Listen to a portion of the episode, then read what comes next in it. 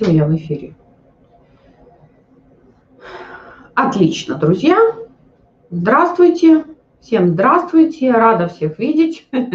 Прошу прощения, перепутала время. У меня время европейское. Я почему-то забыла, что должно быть по Москве. И, к сожалению, вышла на час позже.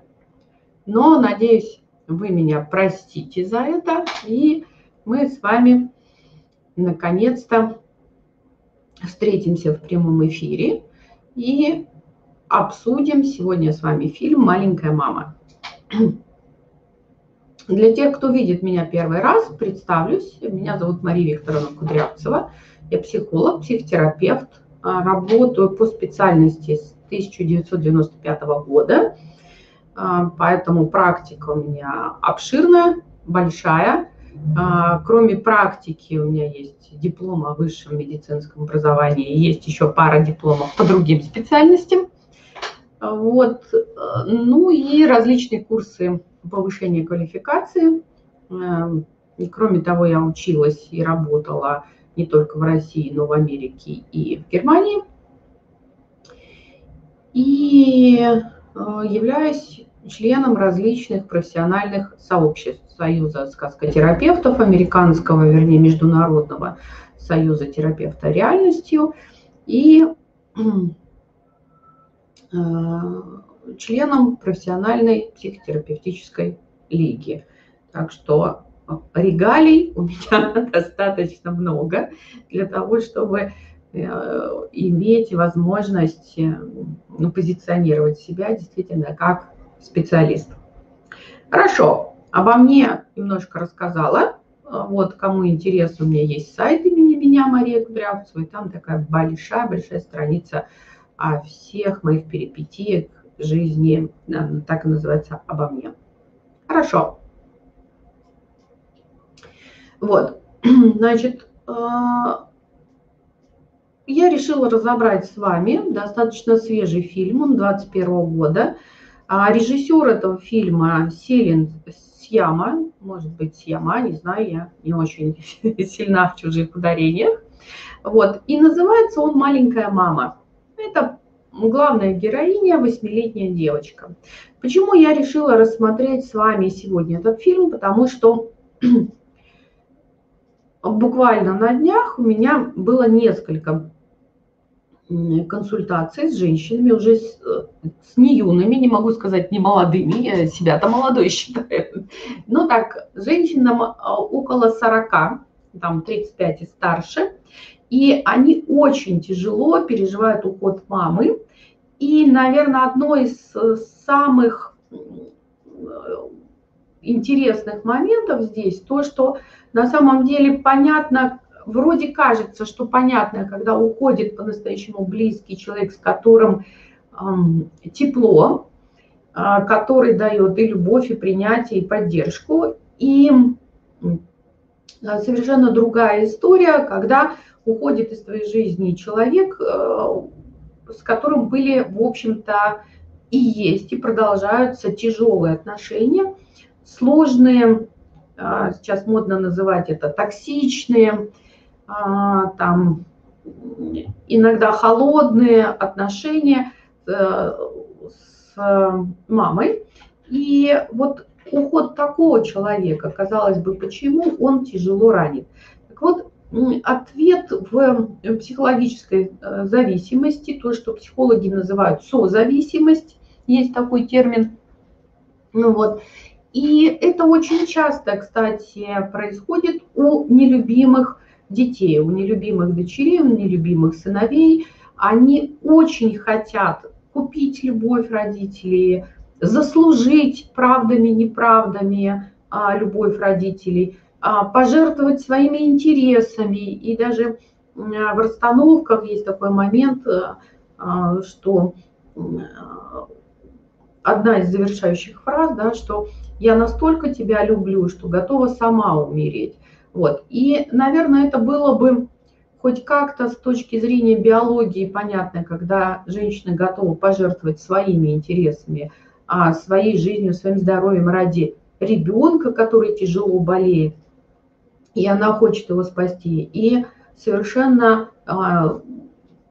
иррационально выглядит желание спасти жизни мамы, которая, ну, не молодая, которая прожила свою жизнь, которая, ну, вот в этих данных случаях тяжело больна, там в одном случае она вообще лежачая, в другом случае онкологическая больная, вот, и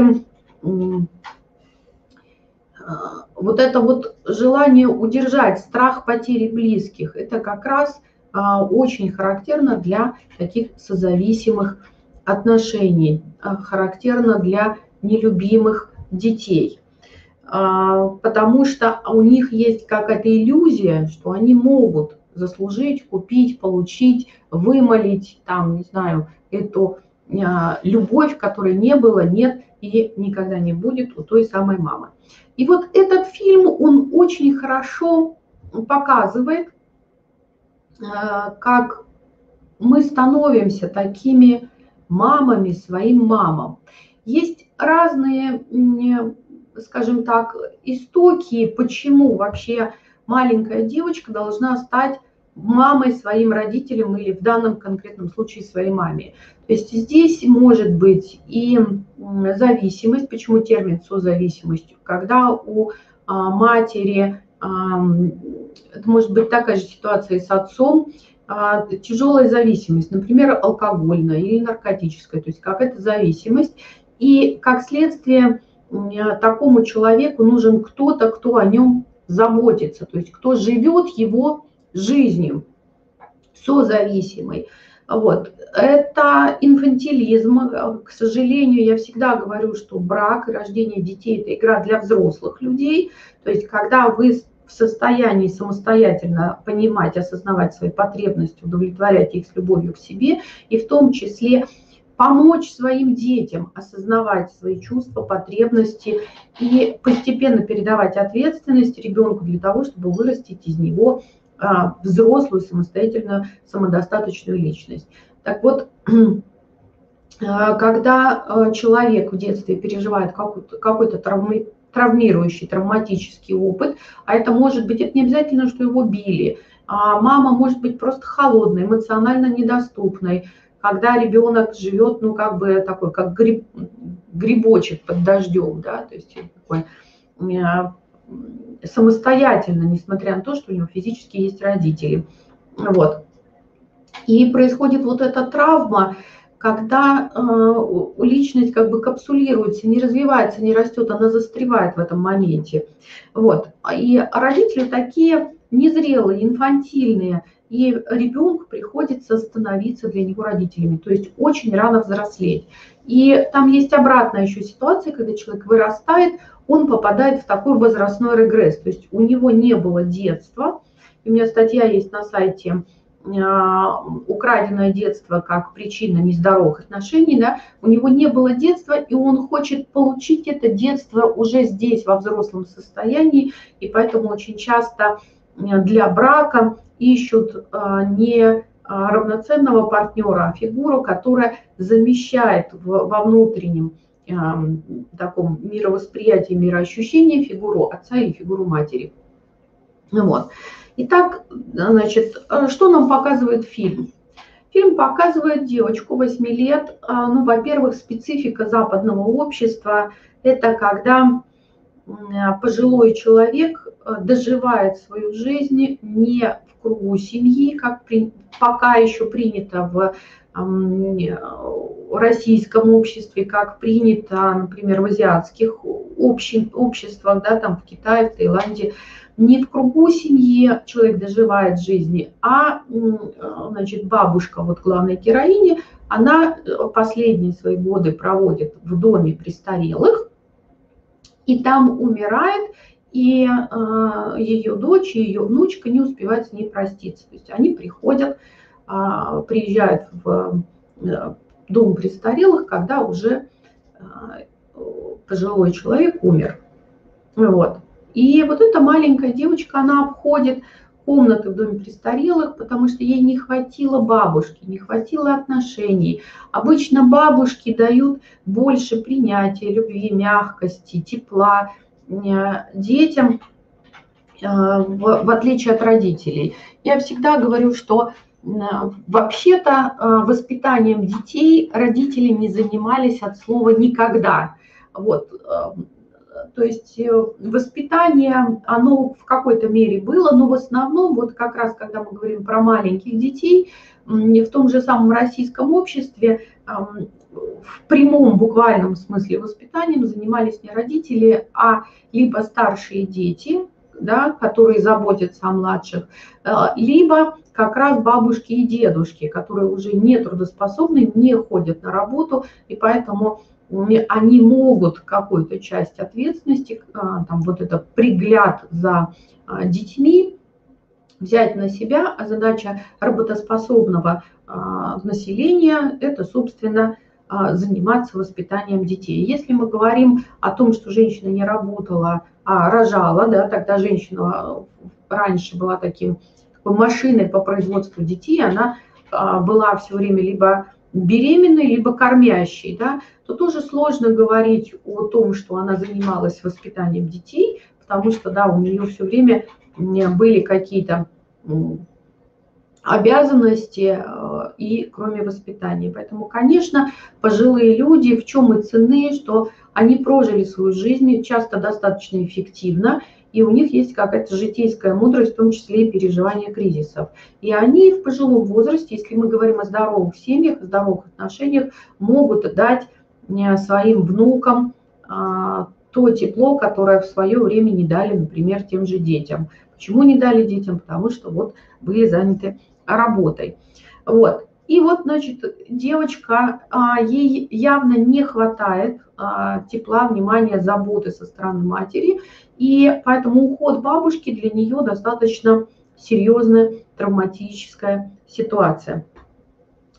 И тоже очень хорошо показано вот это такое психологически зависимое поведение у ребенка, когда ребенок не ориентируется на свои чувства, не ориентируется на свои эмоции, не ориентируется на свои потребности, а ориентируется на чувства и потребности своей мамы. Очень хорошо это показано как раз в том моменте, когда они едут в машине, и Нелли думает о маме, что маме грустно, маме плохо, и она кормит ее, значит, ну, как бы у нее есть какой-то свой перекус, и она из этого перекуса подкармливает свою маму, да, то есть она проявляет заботу. Вот восьмилетняя девочка здесь проявляет заботу о своей маме. Она осознает ее чувства, она осознает ее потребности, она осознает ее переживания, при этом что делает со своими переживаниями, естественно, их подавляя. Вот. И это тоже как бы такой маркер. И в программе «Гармоничная личность» первое, с чего мы начинаем, это осознавать свои чувства, да, ориентироваться на них. Когда женщины и мужчины говорят, что их не уважают, то чаще всего это связано с тем, что они сами себя не уважают. Тогда вопрос, а как себя зауважать? А зауважать как раз можно, делая важным свои чувства, слыша их, умея их слышать, да, как помощников воспринимать. Я всегда говорю, что негативные чувства – это самые лучшие ваши чувства, это самые главные ваши помощники, и мы в программе «Гармоничная личность» этому учимся. Вот. И это вот один очень важный момент – себя осознавать, себя делать важным. Это не значит, что другой мир перестает быть важным, это не значит, что нужно там уйти в эгоизм и не обращать внимания на чувства других людей. Но это говорит о том, что и самой в жизни и в отношениях нужно появиться, потому что что такое быть в отношениях? Это представлять свои интересы в отношениях и уметь их защищать. И всему этому мы учимся на программе «Гармоничная личность». Вот. Второй момент, который вытекает из таких отношений, как у Нелли с ее мамой, это тревожно-контролирующее поведение. Когда ребенок ориентируется не на себя, да, такой кризис самооценки обычно в семь лет происходит, потому что до семилетнего возраста для ребенка нормально ощущать себя и оценивать себя через то, как значимые люди ведут себя по отношению к нему, да, то есть ребенку Ребенок считает, что он хороший, если мама гладит его по головке, он считает, что он плохой, когда мама ругается на него, и он считает, что он виноват, когда родители между собой ругаются, да, там, или разводятся. Для маленького ребенка это естественно, потому что ребенок вообще до трех лет видит мир глазами мамы. Вот. А в семь лет в норме должен произойти кризис самооценки, и ребенок начинает учиться опираться на себя, да, то есть оценивать самостоятельно свои достижения и неудачи. Вот, и в принципе к, такой, к первой сепарации, вернее, это уже, наверное, у нас а, третья сепарация возрастная, для подросткового возраста, он уже, у него уже есть критическое мышление, он может опираться не на мнение родителей по отношению к себе, а на на себя, на свою точку зрения.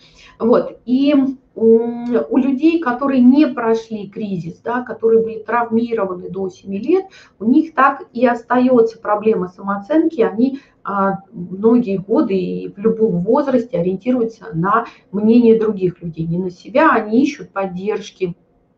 Очень дико звучит, вот сейчас ко мне пришла а, семейная пара в коучинг, и, значит, мужчина упрекает свою жену в том, что она не дает ему поддержки. И вот мы задаем ему ну, вопрос, а в чем тебя поддерживать, как ты видишь эту поддержку? И он не может ее никаким образом идентифицировать, он не понимает. Вот мы ему задаем вопрос, что, что ты такое созидаешь, что ты такое делаешь, чем ты так увлечен, что тебя нужно в этом поддержать, что поддерживать-то? Вот.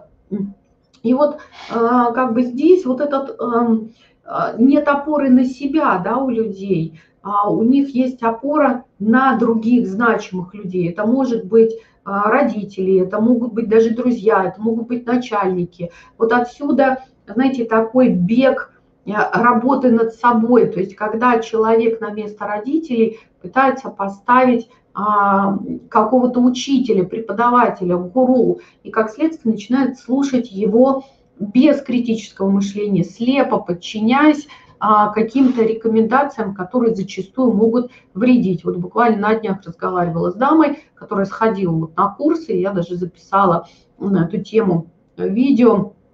Она сходила, ей сказали, что она найдет мужчину, и он будет там, в первой тысяче. Я говорю, три года минимум надо искать мужика при таких условиях. Вот, они же ходят там на курсы а, вдохновения мужчин, как из мужа сделать миллионера, да, то есть вот они без критического мышления, без анализа а, берут и назначают какого-то человека значимым и ориентируются на его мнение, да, как молодежь сейчас ориентируется на мнение там блогеров, например, то есть вот это истоки вот из этих отношений, которые показаны между Нелли и ее мамой а, Марион. Вот. И а, показывают, как девочка нежна и заботлива по отношению к своей маме. И, конечно, хорошо, когда в ребенке есть, да, и умение заботиться, и проявлять внимание. И вообще в норме у ребенка в возрасте шести-семи лет появляется желание, да, заботиться о ком-то, кто младше его, кто слабее, да, и в этом возрасте лучше, на мой взгляд, подарить ему братика или сестренку, но кто-то заводит домашнее животное. Тоже хорошо, тоже можно. Да, то есть появляется объект для заботы. Но вот у Нелли нет такой возможности, у нее объектом для заботы является такая инфантильная, отстраненная, эгоистичная мама. Почему я считаю, что она эгоистичная? Потому что она а, оставляет девочку, а, не сообщает ей о том, что она уезжает. То есть девочка просыпается, обнаруживает себя в доме у бабушки и даже не знает, да, то есть потом узнает, что мама уехала и даже ее не предупредит. То есть женщина настолько в коконе своих эмоций, что на ребенка ей, по сути, наплевать. И вот девочка с отцом разбирает мамины вещи. То есть ситуация чудовищная, потому что разбор вещей умершего человека – это тоже, знаете, такой процесс завершения, когда а, умер ваш близкий человек, вы перебираете эти вещи, вы тоже переживаете стадии, пережив, э, стадии острого горя. Этот навык мы тоже отрабатываем, изучаем в программе «Гармоничная личность». Завершаете незавершенные отношения, это тоже мы изучаем в программе «Гармоничная личность». Осознаете свои эмоции, позволяете себе горевать. И таким образом, да, вы, собственно, выстраиваете процесс горевания, все благополучно, ну, уходит, и вы открываетесь для новой жизни. Как, собственно, в, в, в норме в жизни и происходит. А здесь что происходит? Здесь утрату за маму переживает девочка. Но как бы она находит ее игрушки, уходит во двор играть и находит свою сверстницу, которую, в общем-то, я думаю, совершенно не случайно режиссер и сценарист называют именем ее мамы, да, то есть она находит подружку Марион, и маму у нее зовут Марион. И они играют, и мы видим, как эти дети предоставлены сами себе, насколько они безразличны своим родителям. И это, конечно, очень грустно. И э, иногда все-таки, да, в одной из сцен э, вот весь этот фильм напоминает нам о том, что Нелли-то вообще-то очень маленькая девочка, ей всего восемь лет, и у нее есть мама. И мама Нелю спрашивает, да, а почему ты каждый раз затеваешь разговор перед сном? И маленькая девочка ей отвечает, потому что только в это время ты со мной разговариваешь. То есть когда мама выпадает из своих каких-то там переживаний, дел и, наконец-то, обращает внимание на своего собственного ребенка. И девочка пытается поймать это время, да, мы помним, да, вот это тревожно-контролирующее поведение, что я слежу всегда за мнением других людей, за их поведением, за их переживанием, при этом совершенно не могу идентифицировать то, что происходит со мной. Вот. И вот она, собственно, и живет в этом контексте, да, то есть мы сразу видим, что у ребенка не завершены отношения с бабушкой, что у нее холодная, отстраненная, эгоистичная, инфантильная мама, которой она вынуждена быть, как бы о ней заботиться, да, о маме, не свою жизнь жить, не своими эмоциями, не со своей жизнью разбираться, а разбираться с мамиными проблемами, да, отсюда, напоминаю, да, неумение идентифицировать свои чувства и потребности, отсюда поиск э, в качестве партнера, в качестве подруги, фигура, которая будет замещать в будущем э, мать или отца, ну, в данном случае по фильму мать, конечно, да, отсюда тревожно-контролирующее поведение, отсюда Отсюда проблемы с самооценкой. Вот. И вот как бы эти все истории и приводят к тому, что маленькие девочки, маленькие мальчики становятся родителями своим родителям. И поэтому их уход, родителей уход, который, в общем-то, должен быть в жизни, потому что родители старше, и они и должны уйти из нашей жизни, ну, как минимум, там, на двадцать лет раньше нас, да, условно, вот, ну, ну, через поколение. Иногда бывает это раньше, иногда там позже, ну, неважно. Как бы совершенно нормально с биологической точки зрения, когда уходят родители, а вернее бабушки, дедушки, потом уходят родители, и потом уже сам ребенок. И противоестественно, когда это меняется, и у людей гибнут дети. Это одна из тяжелейших, вот вообще утрата ребенка, одна, конечно, из тяжелейших травм, трагических, я даже могу сказать, что это не травма, это трагедия жизни, да, вот. И вот такие Нелли, вырастая, потом оплакивают, они не могут отпустить своих родителей, не могут позволить родителям сделать выбор, потому что с точки зрения Глассера все есть выбор, и с этой точки зрения болезни, смерть тоже есть выбор, может быть неосознанный, но все равно выбор. Вот. И дети не позволяют им, да, то есть я вот буквально тоже где-то несколько месяцев назад наблюдала мужчину, который, у которого мать увезли с инфарктом, он бежал за скорой и кричал: «Мамочка, только не умирай, мамочка, только не умирай», потому что у него смысл жизни не семья, не дети, не работа, да, а смысл жизни только чтобы мама жила. Вот. Это неестественно, это ненормально. Это не... Я, конечно, не призываю к тому, чтобы там желать смерти родителей. Я надеюсь, что вы адекватно меня понимаете, да?